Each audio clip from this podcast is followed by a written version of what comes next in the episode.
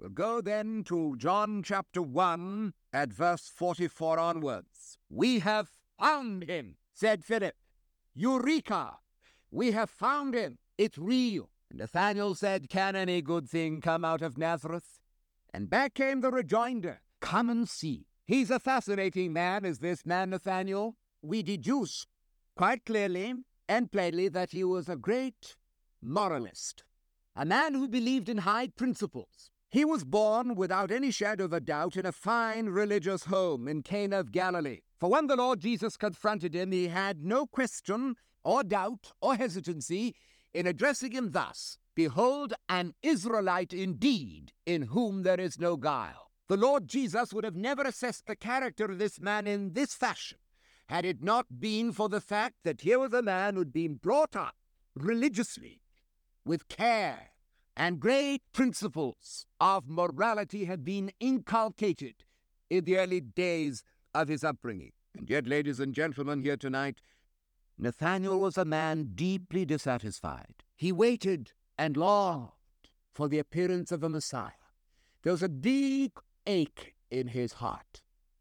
There was a great vacuum in his soul, and he was dissatisfied. And at this point, we break into this story and see in three glorious movements the workings of a mighty God upon this moralist who became a loyalist. Think in the first place of the divine preparation of Nathanael.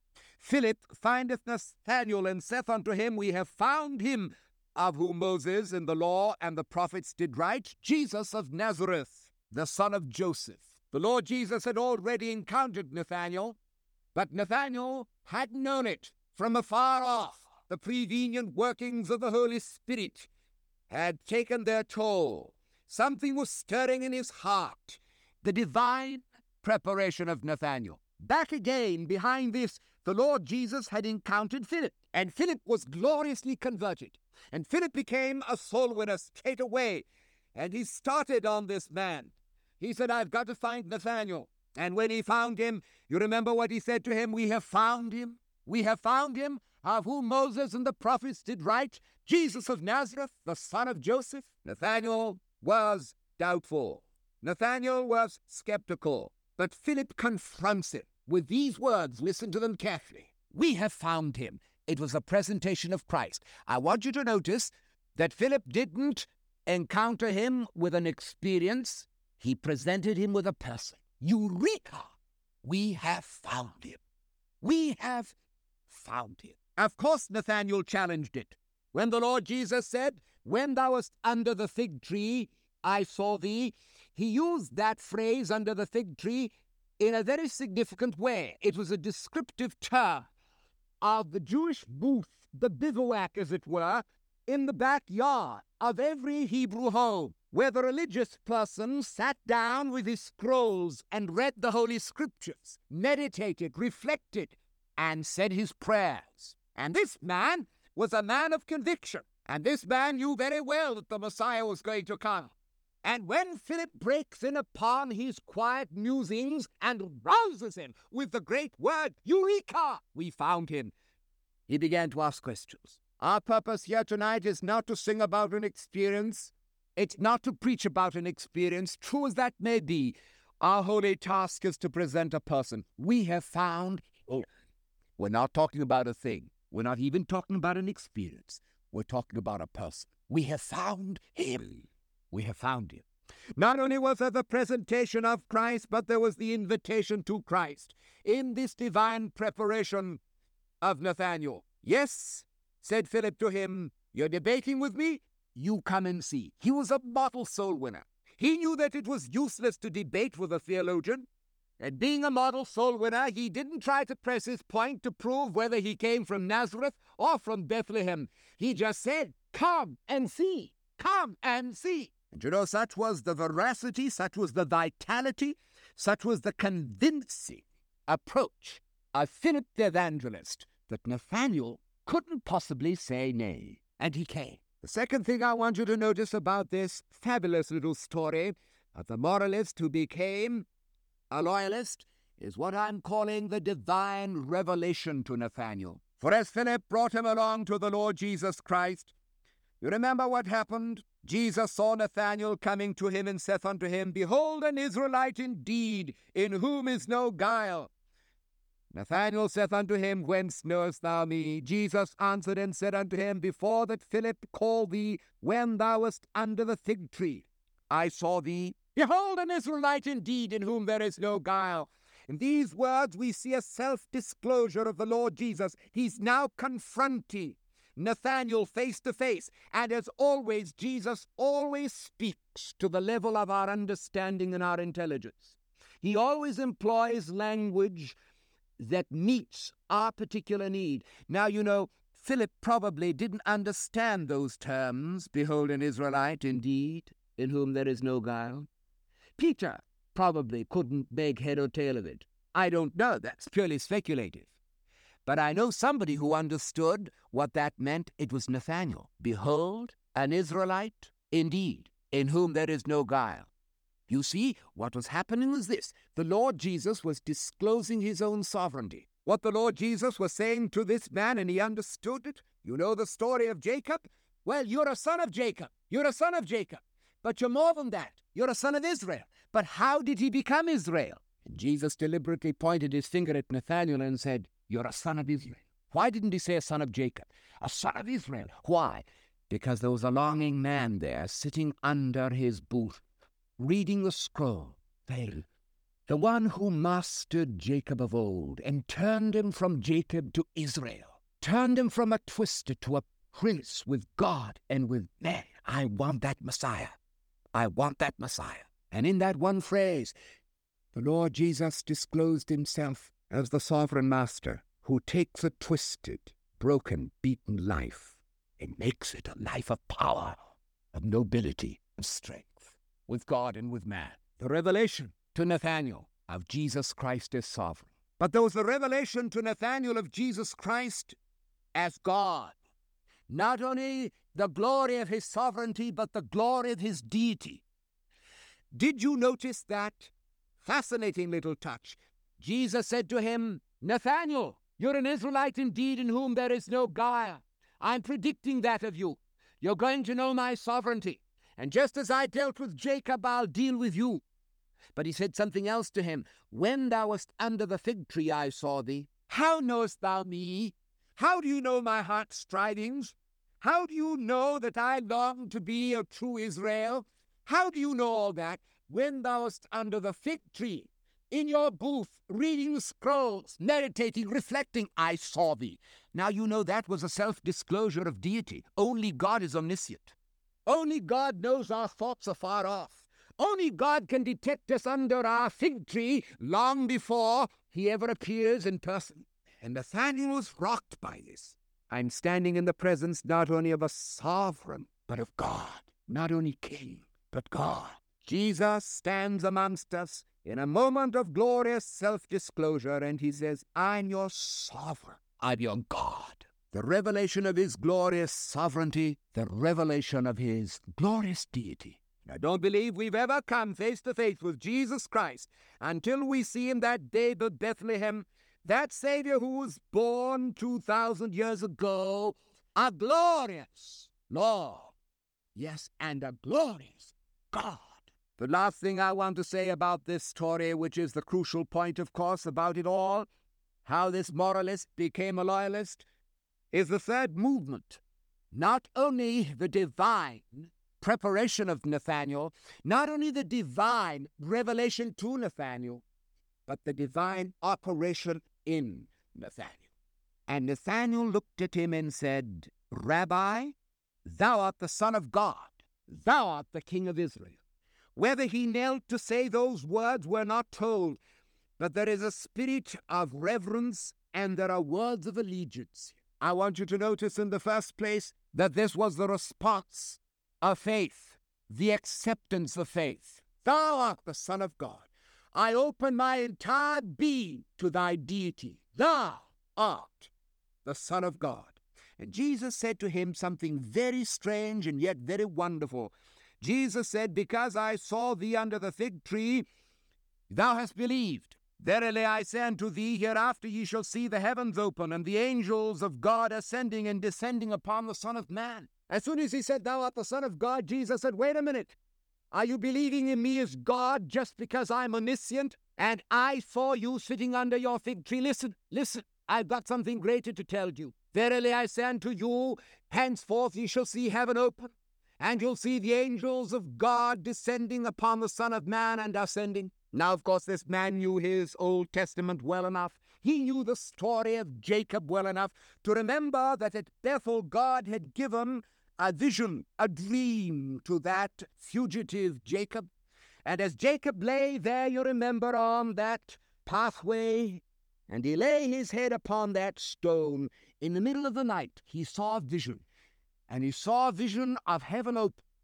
And he saw a ladder stretching from earth to heaven and from heaven to earth. And he saw angels ascending and descending.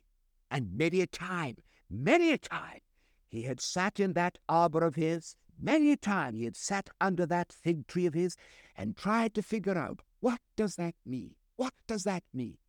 I want to be a son of Israel. I want to know this Messiah sovereign in my life. I want to know the change in my life that Jacob experienced when he was turned from Jacob to Israel. But what does that mean? Heaven open, a ladder, angels ascending and descending. What does that mean? Jesus looked into his face and said, Listen, Nathanael, you're prepared to believe that I am God because I saw you afar off under a fig tree and knew all about your thoughts. Listen, the reason I can do that is that I'm the very one who fulfills that vision. I am that ladder. I am that ladder that stretches from heaven to earth. The angels have heralded my coming, and they've come down. The angels are going to herald my going, for they're going to say, He's not here, He's risen. See the place where the Lord laid him. I am the fulfillment of that vision. I am the only one that can stretch from heaven to earth I'm the only one that bridges the gap between God and men. I'm the way. I am the way, the truth, and the life. No man cometh unto the Father but by me. Or in the language of St. Paul, there is one God and one mediator between God and man, the man Christ Jesus. I am the Son of God. I am the Son of Man. I am the Son of God because I came down from heaven. I am the Son of Man because I go up to heaven. Yes, I am the God man, and angels heralded my coming. Angels are going to herald my going. I'm that ladder. I am the way to heaven. Ladies and gentlemen, here tonight, if you're going to know the divine operation in your heart that changes a decent living person into a genuine Christian, a moralist into a loyalist, not only have you to see the self disclosure of Christ as sovereign and God, but you've got to accept Him as such. And you've got to accept him as the only one who bridges the gap between heaven and earth. But something else happened. Not only was there the acceptance of faith on the part of Nathanael, but there was the allegiance of faith. He said, Thou art the Son of God. That's the acceptance of faith. Thou art the King of Israel. That's the allegiance of faith. You called me a son of Israel. Thou art my king. I own thee as my sovereign, the king of Israel. Ladies and gentlemen, and young people here tonight, I want to tell you this. You can be a reader of the Bible. You can have your devotional time every day. You can have your little fig tree, and you can be in that arbor every day. I say you can have morality without life. And Nathanael discovered it that day as he stood or knelt in the place of the Saviour's presence. And with the disclosure of glorious sovereignty, with the self disclosure of glorious deity, dropped on his knees. He said, Thou art thy God. That was the acceptance of faith. Thou art thy king. That was the allegiance of faith. And the moralist became a loyalist, committed totally to Jesus Christ. Man must be born again. And there's only one way to be born again by accepting Christ as your Savior and Sovereign, accepting Christ as your Lord and your God. Do you, a dear moralist here tonight, want to become a loyalist, following Jesus Christ in the way? Then swing wide the door of your heart in the acceptance of faith. Swing wide the door of your life in the allegiance of faith and say to him, Thou art the Son of God. Thou art my King, the King of Israel. Change my name, change my nature, change my future into what thou dost design for me. For thou art my God, thou art my King. David, I want to join you in saying Happy Mother's Day to all who are listening to this program. I agree with you. The character we are studying must have had a very wonderful mother because he knew the scriptures and he must have known them as a child. And I can just imagine a mother taking Nathanael on her knee and just reading the Old Testament scriptures. He was able to respond to Christ in the most biblical way, as we would say today. And so I say to you, mother, teach your child to be a Nathanael. Mm. Well, Dad, this is a powerful message today. A moralist who became a loyalist. And in your sermon, you talked about hearts being prepared for an encounter that comes to those who hunger and thirst after God. What is that encounter, and how are hearts prepared for it? Well, part of the answer we've given already the influence of a godly mother on a little boy who one day became this loyalist for Jesus Christ. But you know, there's an expression theologians use which is very, very meaningful to me. They call it the prevenient workings of God. Venient is the word come or coming. Prevenient means coming before. And you know, nobody eventually comes to faith in Christ without a preparation that goes even beyond our preaching. No man comes to Christ except the Father draw him. Now, our Lord actually made that statement. No man comes to me except the Father draw him. Now, I believe there are aspects of what we do as soul winners, and that is pray for an individual, and of course, introduce them to Scripture.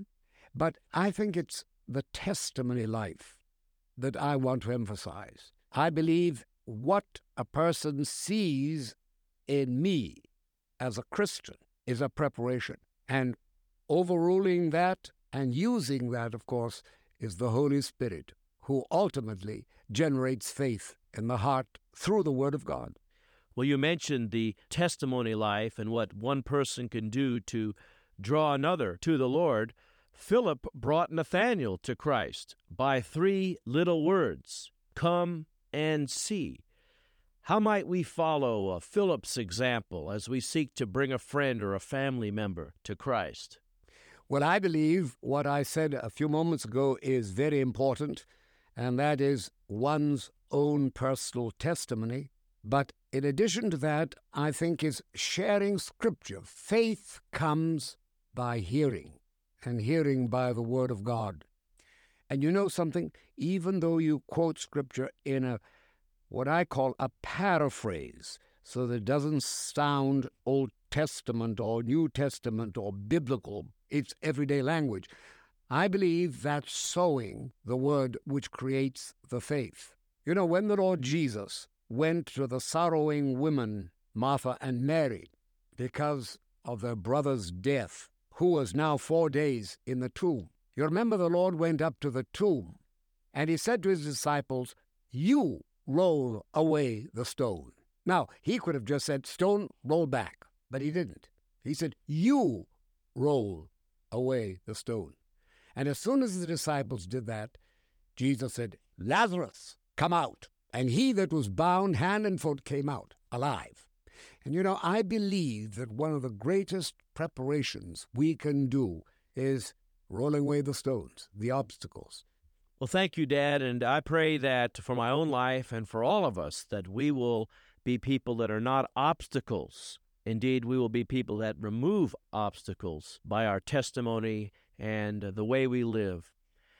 Well, the message that we've just heard, a moralist who became a loyalist, is available for a gift of any amount to this ministry.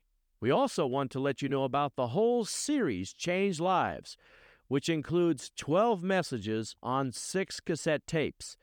This is our resource offer this week, and Dad, You know, you've mentioned this before that this is a very special series to you, and it can be a great help to people in not only emphasizing the power of the gospel, but it can be used in an evangelistic way.